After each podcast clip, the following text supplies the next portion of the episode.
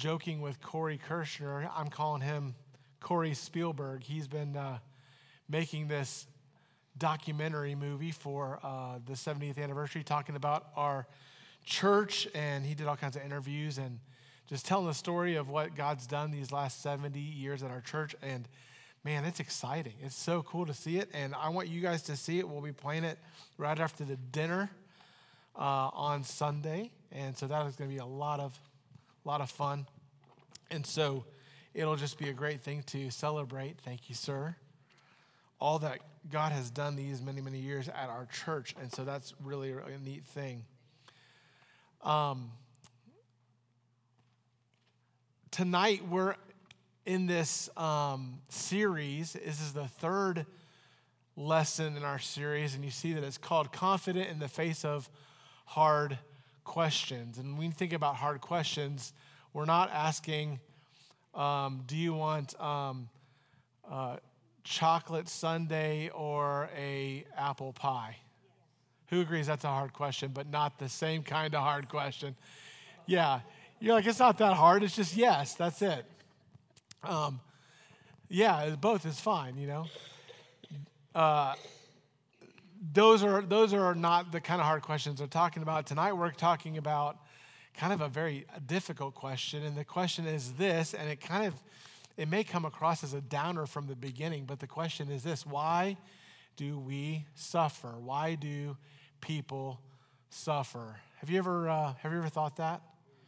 Have you ever seen, has this ever happened? Have you ever seen people that are doing wrong, that are evil, that just do the wrong things and it seems like they're prospering? And then you see people who seem like they're doing really good and they have a lot of faith and they're, they're trying to do it all right and they're just going through all kinds of difficulty. How many of you guys have ever seen that before? Um, how many of you ever have ever heard someone say that the reason that they don't believe in God or that they left God or that they left church was because of something like that. Because they saw people suffering, they saw people hurting, and they said, you know, why, if there's a God, uh, why, why do good people suffer? And it's a hard question. Um, it's a hard question not because there's not an answer for it. It's a hard question because usually the people who are asking it are not asking it um, primarily from an intellectual perspective. They're usually asking the question from an experiential perspective, right? Um, there is an answer, and the answer makes a lot of sense. But when someone asks you that question, you don't, you don't want to just get right into a philosophical answer right away because a lot of times what they're dealing with is they've just lost someone that they love or they have someone that they know that's suffering or hurting. And so you have to be careful with how you answer that question. This particular question specifically may be the kind of question, um, in fact, I believe that it is, one of the first questions that God answered. You say, well, why do you say that, Pastor Ben? What do you mean this is one of the first questions that God answered? Well, that's because um, many scholars think, and I happen to agree with them, that the first book written historically was the book of Job. And the point of the book of Job really is about suffering. It's about what do you do with our pain? What do we do with our suffering? Genesis, which we start a series uh, in our curriculum on Sunday in the Explore the Bible series that we do, we have in our uh, Sunday school a nine year plan to go through every book of the Bible. We just finished on Sunday, we just finished the book of Mark. And isn't it cool to always study the resurrection, right? It's such a cool thing. We did that on Sunday. And so now we're walking into um, the book of Genesis, and we're actually going to be in the book of Genesis for six months. We're going to go um, for two quarters in, in the book of Genesis.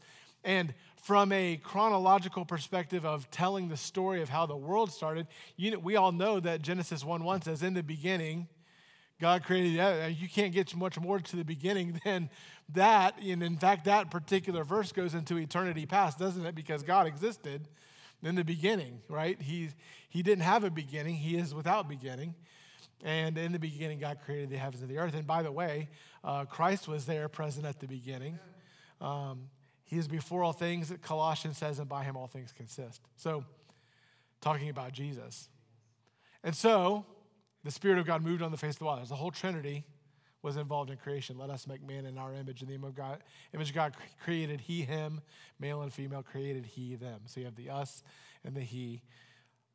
All three persons of the Godhead, one God, created the world. But before that book was even written, some scholars say Job was written, right? And Job, just to kind of, and you guys may have already read this before. I hope you have. But if you haven't, I want you to go to Job chapter 1. That's not going to be our main text tonight. But in Job chapter 1, and I'm going to kind of just scan here um, and attempt to use the scripture to tell you what kind of happens here. It says in Job 1 1, there was a man in the land of Uz whose name was Job, and that man was perfect and upright, one that feared God and eschewed evil. Um, was Job a sinner? Was Job, was Job a sinner? Yeah, Job was a sinner. This particular verse isn't saying something about theologically about him being perfect in the sense that he never did anything wrong, but he was an upright man. He was a man of faith. He believed in God. God, God had apparently uh, uh, called him, in fact, as does here, uh, perfect, upright. He feared God. It says that he's a rich guy. There were born unto him seven sons, three daughters. His substance also is 7,000 sheep, 3,000 camels, 500 yoke of oxen, and 500 she asses, and a very great household, so that this man was the greatest of all the men of the East. Um, even in our day, to have that many um, livestock would make you a pretty wealthy person. Has anybody bought a burger lately? Yeah, that's just a little bit of a cow. Did you know that? you know, so to have he, he, this is a guy has a lot of stuff, a lot of money, a large family, and uh, before a social safety net, to have a big family was a good deal for someone as they got older, because uh, you put your kids to work. Amen. Right, that's what he did. And his sons went and feasted in their houses every one his day, and sent and called for their three sisters to eat and to drink with them. That word feast, feasting, um, in the English at least, is of the same place where we get festival, right? And so in the ancient world and even today, along with eating comes partying, and along with partying comes all kinds of other particular things. And so Job, it says, um, verse 5 And it was so when their days of their feasting were gone about that Job sinned and sanctified them and rose up early in the morning and offered burnt offerings according to the number of them all. For Job said, It may be that my sons have sinned and cursed God in their hearts. Thus did Job continually. You know what that means? Basically, it means this just in case my kids did something wrong, I'm going to do what I can. Now, that doesn't make for exactly the greatest. I mean, we can't ask for forgiveness on behalf of other people. But you got to remember, this is before there was any revelation in terms of written down Bible revelation. And so this is just a man that knew enough about God. How do we know about God? I, I don't know exactly, except that God had revealed himself through creation and at some level had revealed himself supernaturally. And so, was Job a good guy? He was. Now we go into this really interesting narrative about what happens between Satan and God. Look at verse 6. Now, there was a day when the sons of God came to present themselves before the Lord, and Satan came also among them. And the Lord said unto Satan, Wait a minute, who said it? The Lord. Who brings up Job? The subject of Job, the Lord brings him up. Whence comest thou? Then Satan answered and said, And from going to and fro in the earth, and from walking up and down in it. And the Lord said unto Satan, Hast thou considered my servant Job, that there is none like him in the earth, a perfect and upright man, one that feareth God and escheweth evil? Then Satan answered the Lord and saith, Doth Job fear God for naught? Of course, Job fears you. Of course, there's not no reason that Job loves you and Job fears you. What's Satan's argument? Hast not thou made a hedge about him and about his house and about all that he hath on every side? You know, I, I, that may be where we get the idea of everybody, anybody here ever hear somebody pray, God, I pray that there be a hedge of protection around somebody. Anybody ever hear that? And I always used to think as a kid, like, is that like bushes? You know? It's just an expression. God, it isn't just hedges and the bushes. It's talking about, you know, you protect him. You, you keep him from, from having anything bad happen to him. Thou hast blessed the work of his hands, and his subject and his substance is increased in the land. I got a, I got a assertion for you, God, right? Put forth thine hand now and touch all that he hath, and he will curse thee to thy face. And the Lord said unto Satan, Behold, all that he hath is in thy power, only upon himself put not forth thine hand. So Satan went forth from the presence of the Lord. We can learn something about Satan here. Um, Satan can't get at God really um, at all. I mean, not, not really. He can't. He can't get at God. And so, what does Satan want to do? He, he wants to still kill and destroy, the Bible says. Um, he wants to get at us. Interestingly, he can't get at us unless God allows him. Anybody glad for that? Uh, that's a good thing. But that's what's happening here. And so God says, okay, I'll let you. Just don't, don't kill him. Verse 13. So this is like this incredible verse 13 down to the end of the chapter is just brutal what happens to him. We're in this lesson on suffering, and here is um, at least a glimpse, not all the suffering that he's going to go through, but a big part of it. There was a day when his sons and his daughters were eating and drinking wine in their eldest brother's house. And there came a messenger, a messenger unto Job and said, The oxen were plowing and the asses feeding beside them, and the Sabaeans fell upon them and took them away. Yea, they have slain the servants with the edge of the sword, and I only am escaped alone to tell thee while he was yet speaking. Now, that's not the only time it says that. In verse 16, it says, while he was yet speaking. Verse 17, while he was yet, you see that? Speaking. Verse 18, while he was yet speaking.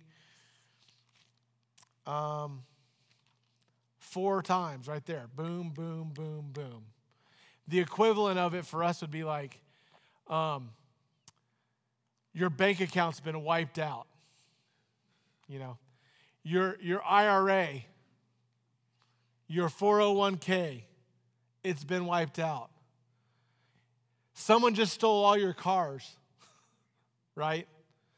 Like, it's just like your wealth is just getting eat up. Boom, boom, boom. He talks about in verse, um, let's go with it, verse 14, what was taken, the oxen and the asses. Verse 15, sorry, verse 16 fire fallen from the earth burned up all your sheep, and the ser- servants consumed. By the way, whenever you see in the Bible servants and masters, it doesn't always mean there, there, is a, there is an ownership aspect to it, and God does not condone slavery. He's just telling you that that's what happened, okay? Not, God does not condone it but it's not always exactly the same as the slavery that happened in our country, which was, was uh, the chattel slavery. Often, people that were enslaved to masters did that for a time so that they could pay off their own debts. I'm not saying it's always good, it's, it's not good, but there was a part of that that would go on. And the point I'm trying to make, the reason I bring that up, is because uh, a lot of times those relationships in the Old Testament, especially, would look a lot like how it would look with bosses and employees today. And so, um, not exactly the same, not equivalent. I'm not making an excuse for anything. I'm just telling you that Job probably had a relationship. In fact, he did have a relationship and a love for the people, the servants that were taking care of him. Um, anybody ever have a boss you loved or an employee that you loved, you cared about him? So he's not only losing his stuff, he's losing people he's cared about in all of these different this, these different arenas. Verse 17, while he was yet speaking, there came down uh, another set of the Chaldeans, made out three bands, and fell upon the camels and carried thee away and slain the servants the edge of the sword. And I'm alone escaped to tell thee. While he was yet speaking, there came another saying, Thy sons and thy daughters. Man, this is brutal. Not just one son or daughter, all your kids were in one house, right? Eating and drinking wine in their eldest brother's house. And behold, there came a great wind from the wilderness and smote four corners of the, of the house, and it fell upon the young men, and they are dead, and I only am escaped alone to tell thee. Now imagine having I don't know how quickly this happened. It seems like it's like boom, boom, boom, boom. Who agrees with reading it while he's yet speaking, while he's yet speaking? Like within the course of 20, 30 minutes, he's lost a huge part of his wealth. He's lost at least all his sons. Did it say his daughters too? They included, I mean, either way. I, I know my mom died early, and you guys have heard that story. I'm not trying to belabor that. Um, I've been around people that lost their kids, and it's just so unnatural. It is so unnatural. Anybody been around people that lost their children, that bury their own children, and that's just like, it's awful. It's awful. It that's a pain that you take to the grave. And so now, let me ask you a question. I want you to think about this. What would your emotion be potentially what are some of the emotions that you would have if you if you even could even think a little bit to put yourself in the place that Job was in and you lose basically a huge part of your investment a huge part of your your wealth you lose a bunch of your servants your friends then you lose all your kids within like an hour or two. By the way who's doing that? Satan. But do you know that? Does Job know that? We have no indication that Job knows that. What are the potential emotions you're feeling? What are some of the questions that are coming up? Who thinks the question why? What are some of the potential answers that you might come up with to the question why? Was it me? Did I do something? Who thinks that could be a question? Who agrees? Okay. What else? You ask why? Why did I do something? What else? Huh? Who think Doran said anger? Who thinks maybe anger might be an emotion? Resentment to who?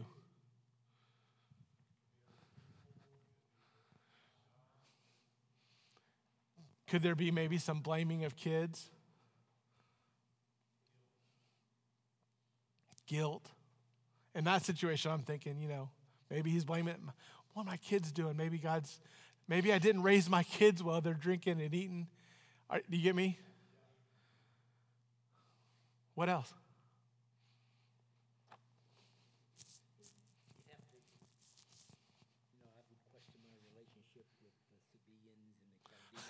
yeah. Who'd be upset with, uh, yeah, what, what Gentry said was, I'd be questioning my relationship with the Sabaeans, the Chaldeans, the, uh, yeah. Does anybody, I know this is hard to say out loud, nobody wants to give this answer because we're in church. The first one was why me? Then we thought maybe the maybe my kids did something. Man, I definitely don't like the Chaldeans. I definitely don't like the Sabaeans. Why, God? Who thinks that that's a potential question? Why, God? But look at Job's reaction. This is so interesting. Verse, you guys know this. Verse 20. Then Job arose, rent his mantle, and shaved his head, and fell down on the ground and worshiped. This is a uh, ancient Near Eastern expression of devastation. He, he takes his robe and he just rips it off. And he goes and lays in ashes and heaps ashes on his head. That doesn't sound like someone who's happy, right? right? And then it says he, he, he gets on the ground, but then it says this really strange verse 20 and worshiped and said, Naked came I out of my mother's womb, and naked shall I return thither. What, what, he, he, what does that mean?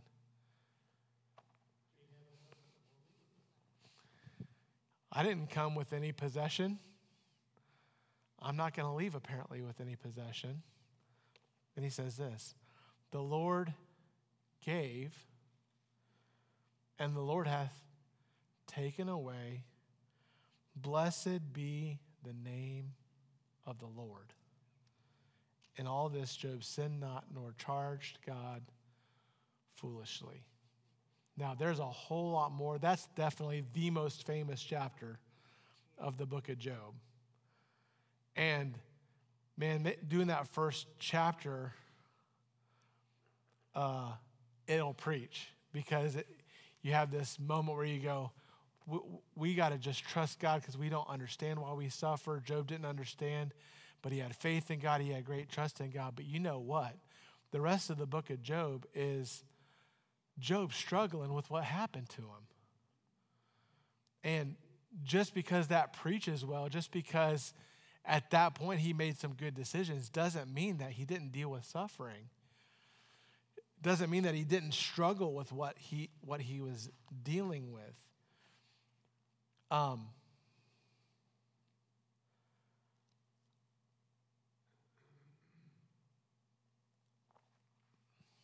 one of the things that I dealt with early on in my life is, and I, ha- I hate to belabor the point, it's just a very useful thing when we're talking about.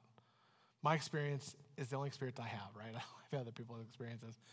So I know it gets old maybe to hear about oh, Ben's mom died, Ben's mom died. I'm not trying to bring it up all the time.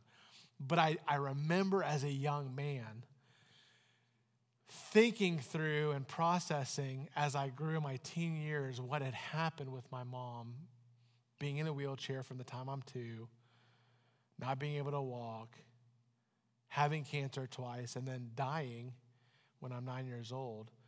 And some of that process was that God um, a year later, we get a new mom. And, and I go from a mom that can't drive to a mom that came in a sports car. That was awesome, right? But it was hard to lose my mom. But in that process, I saw God use my mom and grow my dad. And I didn't even know how to exp- express that really totally at 10 years old. I, I couldn't articulate it like I do now. I didn't. I look back now and think through that. But um, there were some really good things that happened in that time, in all of the bad that happened. Does that make sense? So, my dad goes into a church where 20 people vote on him, and um, you know that sometimes people in churches don't get along. You ever hear that? And uh, this church was a church that the church that he took had a history up until that point of having some contention, some struggles, some not trusting pastors, and some of those kinds of things. And um, my dad and I have talked since then that like God. Uh, sometimes God uses suffering as a platform. And what I mean by that is that people people who are going through difficulty and trusting God in it will gain the respect and gain a hearing in people's lives that they wouldn't otherwise. My mom had people listen to her from her wheelchair that people that aren't struggling with that would not have listened to that same person, right? She could give the same message to somebody and they, out of an affection for them or whatever, they would give her a hearing that they wouldn't give otherwise. And in that little church, there were, I think, some people that my dad said there may have been times where they would have maybe fought the pastor or not given, not, wanted to follow him, but they watched him walk through a very difficult thing and be honorable. And it led to a unity in the church. And the reason I bring that up, here's another example. My mom got to lead some of the nurses to the Lord while she was in her deathbed. My aunt and uh, my aunt got saved, at least made a profession of faith at my mom's funeral. Great things. But here's what I kind of wrestled with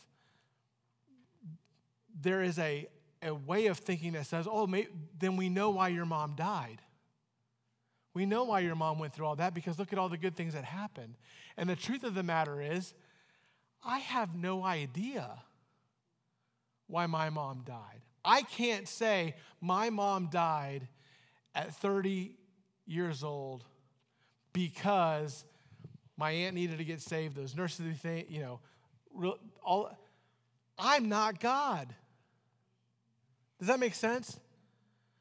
And that's just a silly, not silly illustration. It's, it's an illustration to say, and this is really kind of the point of Job, and I'm way off my outline.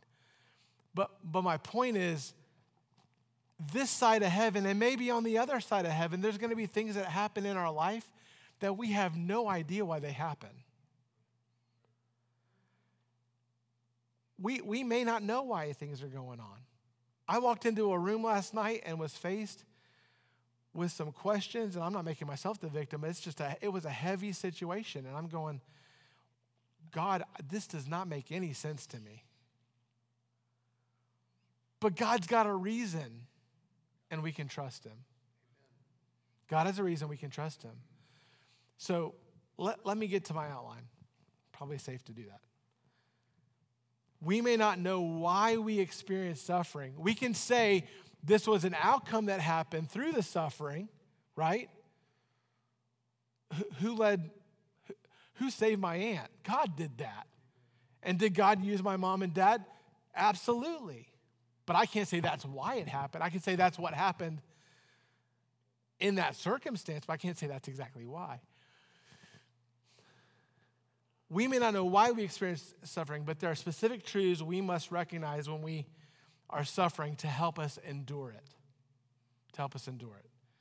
Here's some truths that you got to cling on to when you're going through suffering. Okay? Number one, yeah, we all we all experience suffering. Job says in 30, in Job 30, 26, when I looked for good, then evil came unto me, and when I waited for light, there came dark, darkness. My bowels boiled and rested not. The days of my affliction prevented me.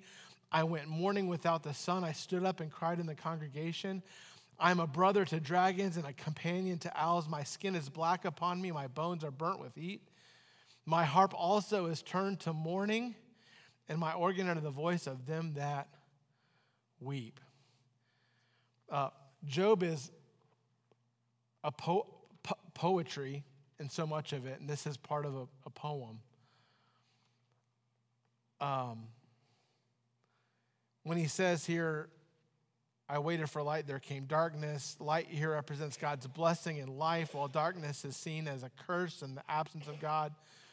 Thus, Job likened his death to darkness. Are my days few? Cease then and let me alone, that I may t- take comfort a little before I go, whence I shall not return. This is what he says in Job 10 20. He talks about in verse 27 having no rest. Um, in verse 28, he says, he cries to the congregation. He, he's had this discussion with three friends that had not helped him at all. Um, his friends, if you go back and read Job, um, the book of Job, he has three friends that come with him. And they, you know, they do an actually a fabulous job with Job when they keep their mouth shut. When they just sat with Job in his misery, they were great friends. Then they started talking. And there's a there, there there's a there's a lesson there. There's a lesson there. Um, I think that's why God says, don't have many teachers because you're going to give a stricter judgment, right? We're going to give accountability for what we say.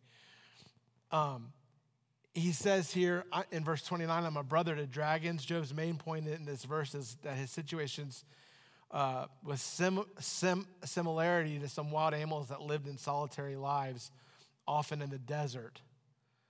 Um, he's saying basically the wildlife is, is all I have. Verse 30, talking about skin black upon me, means to be dim or dark in color. It, it, it, also can be used to the dusky light that occurs right at the, as the day dawns. In Job's case here, he apparently is referring to the condition of his skin. It, it darkened and flanked or peeled off.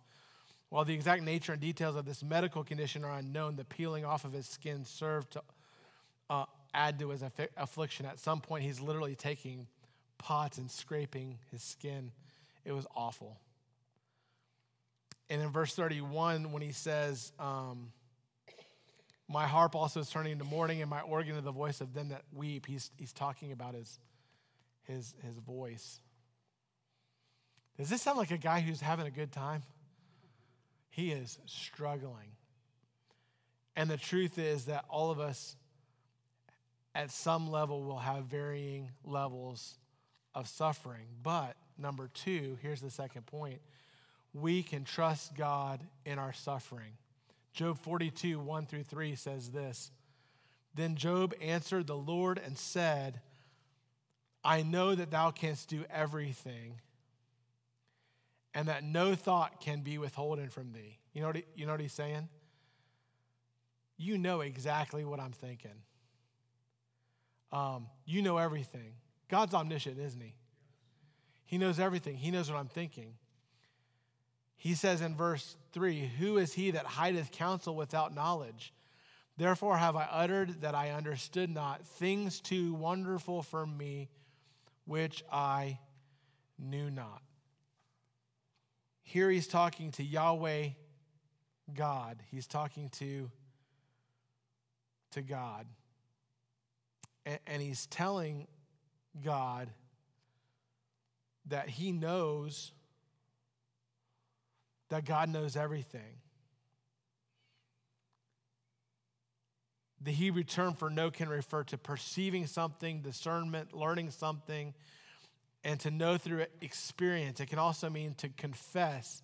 It probably carries multiple meanings in this particular case through his interaction with God, Job now understood God can do whatever he pleases. He had asked God, why is this happening? And God had, before chapter 42, basically said to Job, Who, Where were you when I made the world? Where were you when I stretched my hand out across the sky? And he uses this very poetic language to say, You're not God, I'm God. And, and, and Job essentially says, wow, I, I spoke too soon. I questioned too soon.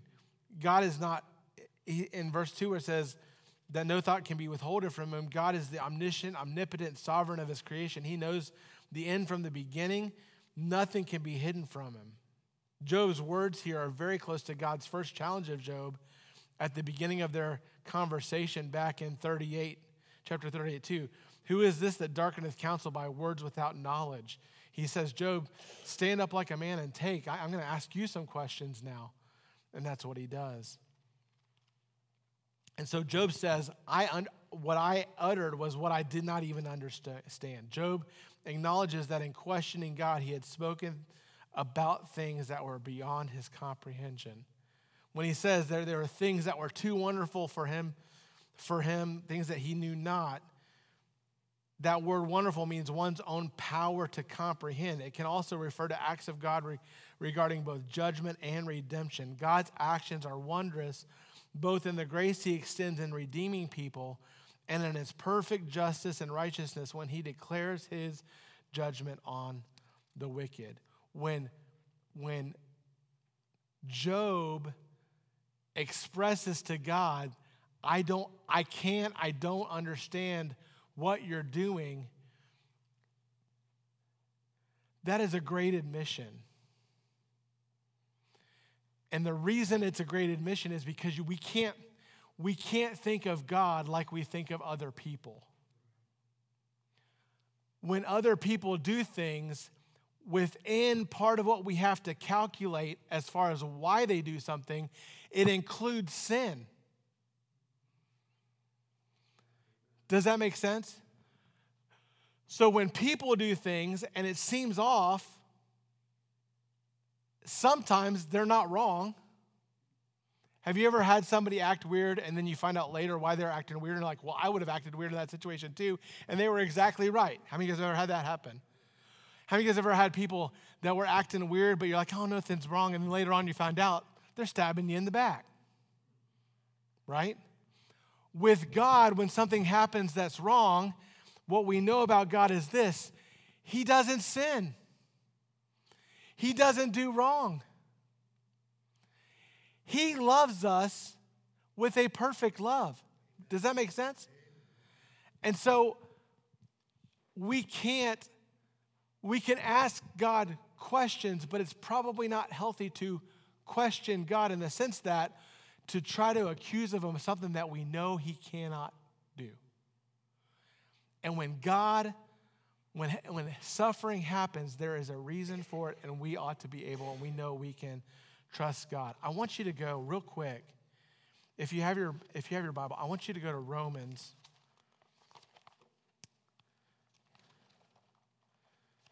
chapter number 8. Romans 8.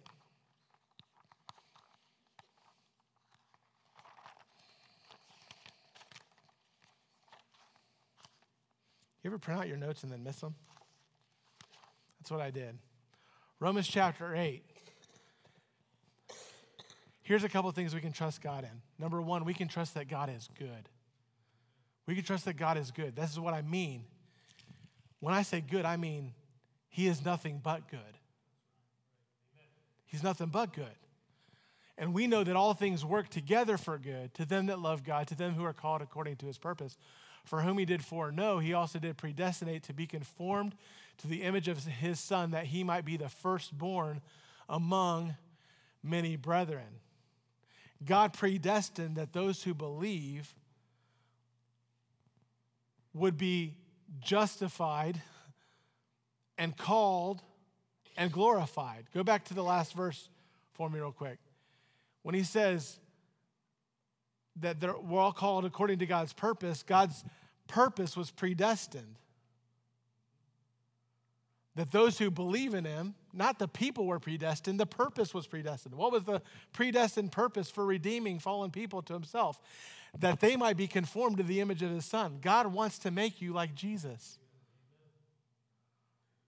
And part of how he makes us like Jesus is by allowing suffering in our lives. And so, what's God's, what is God's will for your life? I don't know why my mom died. I can't say for sure why she died, except that I can say that at least part of the reason she died is to conform her to the image of his son and to help us who are also going through those difficulties, conform us to make us more like Jesus. Does that make sense? Why, how can I say that? Because the Bible, because God said that, right? Then verse 30. Moreover, whom he did predestine, he called, and whom he called, he justified, and whom he justified, he also glorified. So, what can I trust when I'm going through suffering? Number one, I can trust that God's good. Number two, next one, I can trust that God is for us. Same passage, look at verse 31. What shall we say then to these things? If God be for us, here's what you got to you can't doubt this. Is God for you? God is for you. If God is for us, who can be against us? He that spared not his own son, but delivered him up for us all, how shall he not also freely give us all things? When you go through suffering and you're tempted to doubt in that suffering, you have to remember Jesus Christ suffered too. And he didn't have to. Why did he suffer? He suffered so that we might become the firstborn, that he might become the firstborn among many brethren. Jesus did, was not spared by his Father, he was delivered up for us all. How shall he not with him also freely give us all things? Who shall lay anything to the charge of God's elect? It is God that justifies. So God can be trusted. God is good. We can trust him because he's for us. Last one. We can trust God Last one, next one. Because he's with us. We can trust that God is good, we can trust that God is for us, and we can trust that God is with us. Next verse, verse 37. Nay, in all these things we are more than conquerors through him that loved us. For I am persuaded, this is so good. These are all the things that could make you suffer. I am persuaded that neither death, nor life, nor angels, nor principalities, nor powers, nor things present, nor things to come, nor height, nor depth, nor any other creature shall be able to separate us from the love of God which is in Christ Jesus our Lord. Did God ever stop loving Job? Did Job ever feel like God may have stopped loving him? Those two things can happen at the same time. Did Job suffer? And did God allow that suffering? Does that mean that God did not love Job? No, it does not.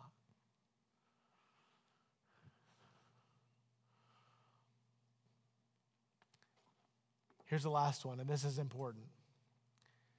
Number three, we can experience God in our suffering. We all experience God. We all experience suffering. We can trust God in our suffering. And we experience God. We can experience God in our, in our suffering. Back to Job, verse, chapter 42, verse 4. Here I beseech thee, and I will speak, and I will demand of thee, and declare thou unto me. I have heard of thee by the hearing of the ear. This is Job talking to God, verse 2. But now mine eye seeth thee. Wherefore I abhor myself and repent in dust and ashes. There was a kind of knowing God that Job only could experience by going through the difficulty that he went through. And I can't quote the poem, but but it is said that I'll mess this up. Such a good quote. And the idea is true. It's not scripture, but it, but it makes sense. God rarely uses someone that he doesn't break before he uses them. That's a bad way of saying it, but if you even look at the Bible, so many of the people that God used endured something. They, they went through something difficult. God didn't anoint David and make him the king the next day. Have you noticed that about the series we've been studying on Sunday night? There was a long way from the shepherd boy to crowning him king, right?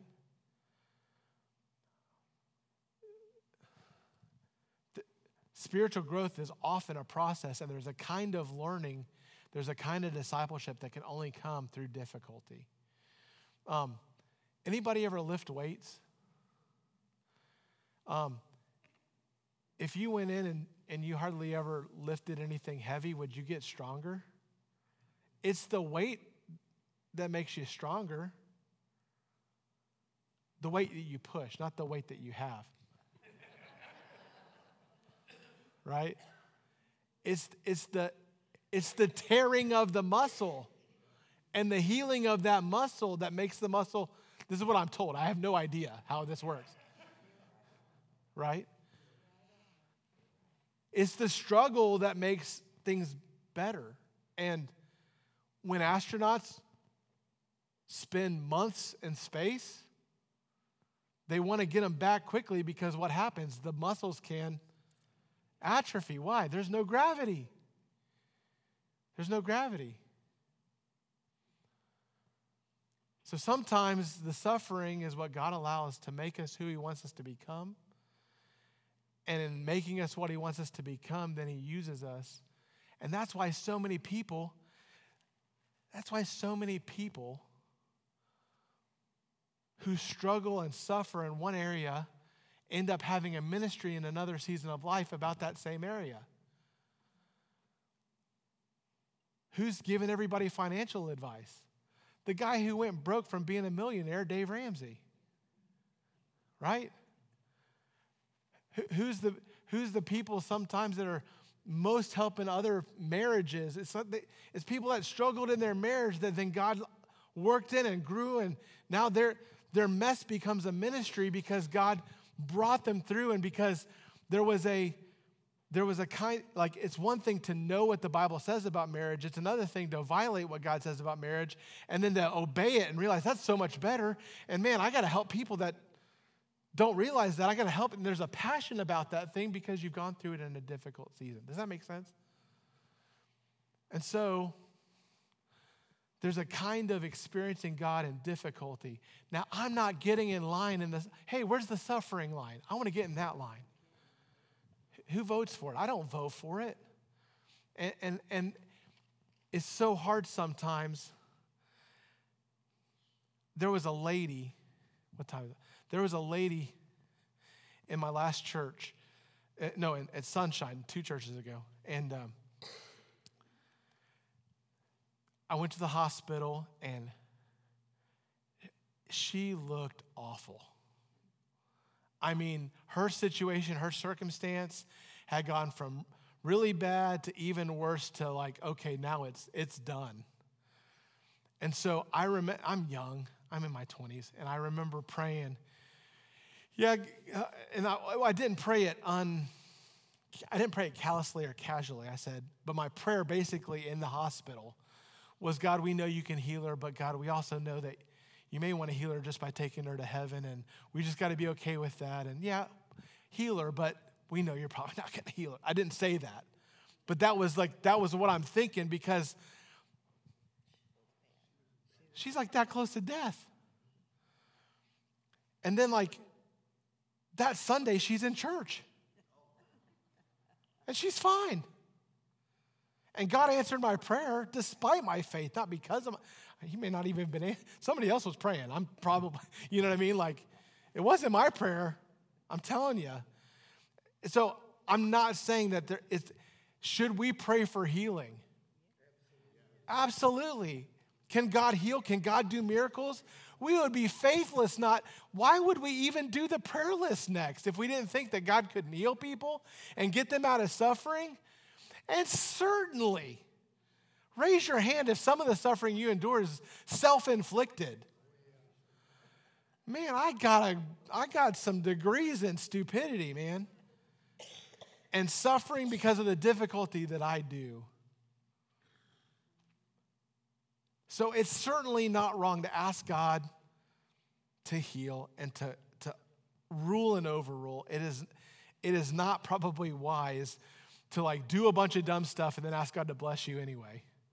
Don't do the dumb stuff, right? Don't go party all week long and never study for the test and ask God to help you with the test on Monday morning. Study for the test, you know, save for retirement. Don't spend more than you make, right? This is basic stuff, right? But sometimes when you're suffering, realize that God allows that suffering in our lives because He's wanting to, He's got a purpose and a plan, and we may, this side of heaven and maybe on that side of heaven, we may never know it. But He's good. He's good. He's good. And you can trust Him. You can trust Him. Nothing can separate you from his love.